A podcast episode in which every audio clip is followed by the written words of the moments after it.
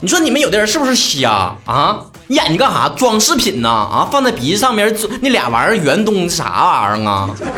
哎呦我去，真是的，这一上节目就发火，我我也不愿意这样呢，我也想当个文静的、安静的、温柔的一个男子啊，那怎么就你们逼的我的呀？成天搁后台说啥呢？超哥节目还没更新，还没更新，还没更新，你网断了？二 G 网现在五 G 都出来，你是二 G 网啊？一 G 呀？你说你网速不行，你怎么给我留的言呢？我今年我合计，我就痛改前非，重新做人了。我要好好的经营一下自己形象，不能总给别人造成一种种拖更的一种形象。好不容易做到了，你们还不承认？你看看，你好好放大你的眼睛、双眼，你看一看我节目更没更新，啥前更新的？有的时候吧，那个那个节目的顺序后台有时候混乱了，可能我节目太多了，人气太旺了，这啥理由咱就不揣测了啊。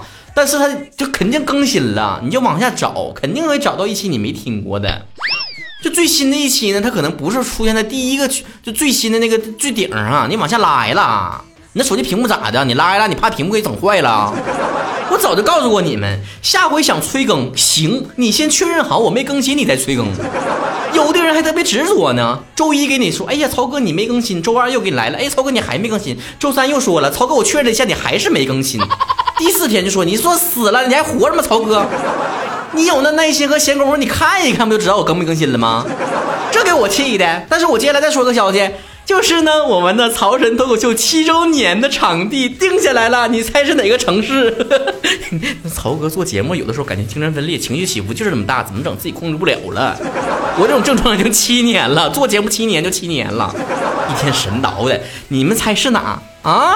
你说是哪？沈阳不是，再往南边点儿。啊，北京啊，不是长沙。以前我们都是北上广是吧？搁沈阳也办过。这回呢，我们终于往西边蹭一蹭了。你们等我，有生之年我肯定蹭到西藏去。我带着氧气罐，我也给你们见做见面会。湖南的宝贝们，湖南宝贝们，长沙的同学们，长沙的同学们，你们现在可以准备起来了，洗白白见草哥啦！但是今年呢，因为是疫情的关系，所以呢，我们也不会做很多人的那种聚会哈，不利于我们防疫工作，所以我们就找几个人。就几个人啊，单挑几个人，然后我们来个轰趴，一起来唱唱歌、跳跳舞，做一些快乐的事情。具体怎么报名？关注好我的微博，那曹晨亨瑞和微信公众号主播曹晨，近期呢会告诉你们怎么报名啊。都戴好口罩，戴好这个核酸检测的证明过来啊。曹哥可是个惜命人啊。在我们微博曹晨亨瑞和微信公众号主播曹晨还可以有功能，就是给我留言进行互动。我们看一看这一周呢有多少人给我们留言了。静拍了走说曹哥，呃，这个十一呢我又参加了朋友的婚礼，哎，我觉得好无聊啊。你是不是觉得婚礼是一成不变的那些流程？我觉得婚礼吧，最让人无语的是啥呢？就是那个环节说的，之前还得扒门是吧？然后又往里塞钱，又干啥的？完了才能就是见到媳妇儿啥的。你说你搁这做买卖呢，还娶媳妇儿呢？完到现场说的，你愿意嫁给我吗？我愿意。哎呀，好感人！你们俩不都商量好要结婚的吗？有什么好激动的呀？当然了，这种仪式感或许是我们这种单身狗无法理解的。里面很早说了，曹哥，我听了你上期讲了关于老师奇葩老师那期节目，特别有感触。你在上学的时候觉得老师最无法理解的行为是什么呢？我觉得最无法理解的是啥呢？就有的时候老师批评一个学生说：“你给我出来啊！谁谁给我出来！”然后那学生呢可能犟就犟犟种的就不出去，完就跟他僵持住了。然后这老师说了：“你告诉你啊，你现在耽误全班同学时间，一人耽误一分钟，你就耽误六十分钟。”然后我当时合计：“哎，老师耽误时间不是你本人吗？你走了啥事都没了。”吴一爬炮说：“曹哥，你跟 Middle 这么长时间的好朋友、好基友，有没有什么让你觉得想跟他绝交的一个冲动？”有，我跟你讲啊，最受不了是啥呢？尤其跟朋友，不光是妹兜这个人，就是我觉得我自己是一个非常善良、非常一个就是有礼貌的人，跟朋友也之间也是。就朋友跟我说什么他的烦恼啊，最近有什么事儿啊，或者是一些什么好玩的趣闻呐、八卦呀，我感不感兴趣？我托腮帮子，我说，嗯，啊，哦，嗯。嘿，然后我是有 reaction 的，我是有反应的，我非常热情的告诉他我在听，而且即便这么很无聊、很枯燥，我都觉得有情绪的起伏。而朋友听我讲事儿的时候呢，就拿个手机搁那刷。嗯嗯嗯嗯，我说你听没听啊？听着呢，说呗，听着呢，说。还有一种情况特别招人烦，你知道吗？就是你有的时候给他发微信吧，他当天晚上不回你，然后呢，我明明知道他是个晚睡的人，第二天早上呢回来说，哎呀，不好意思，我昨天睡着了。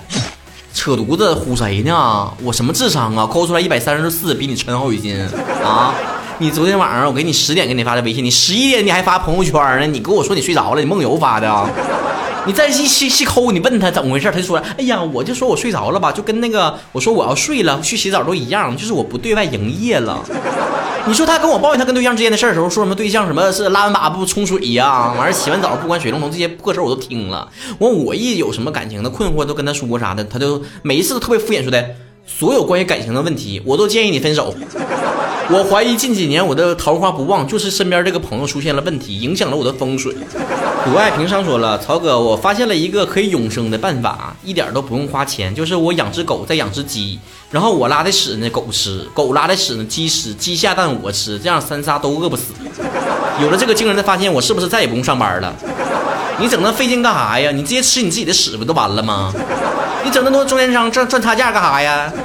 你说你仨里面有一个干燥的是吧？你这个供应链不就断了吗？无爱无伤说了，曹哥，我关注你微博好几年了，听你节目也好几年了，我发现你最近几年怎么长得越来越帅了？你是不是背着我们偷偷整容了？大家好，这里是曹晨工作室，在此我仅代表曹晨先生向所有广大的网友和粉丝朋友们声明，曹晨绝对是整过容的，我们不想占用任何的公共资源，网络不是法外之地。请停止造谣，不然我们会举起法律的武器。曹哥确实整过，但没大整。曹哥的肚子是隆的，双下巴是割的，腿、大腿、屁股还填充了一些脂肪。经过这一系列的操作，曹哥整个人显得更加立体了。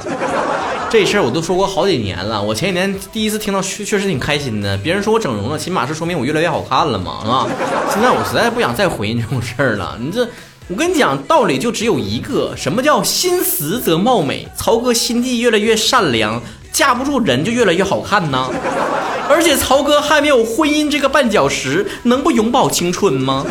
土飞花跟大家说，曹哥，你平时在上班的时候有没有说过谎？你一向说你自己很耿直，但我不信有人会没有说过谎。当然说过了，我肯定是说过。我面试的时候就经常说谎啊，因为面试的时候别人问我你是一个什么样性格的人，会不会团队合作，我都会说啊，我这个人最大的优点呢就是非常善于沟通，为人很热情。实际什么情况你们也知道我是什么鸟样的，我是一个非常冷漠的人。即便当我升到是一个小 leader 部门小小领导的时候，我依然是这么冷酷的对待我自己的员工。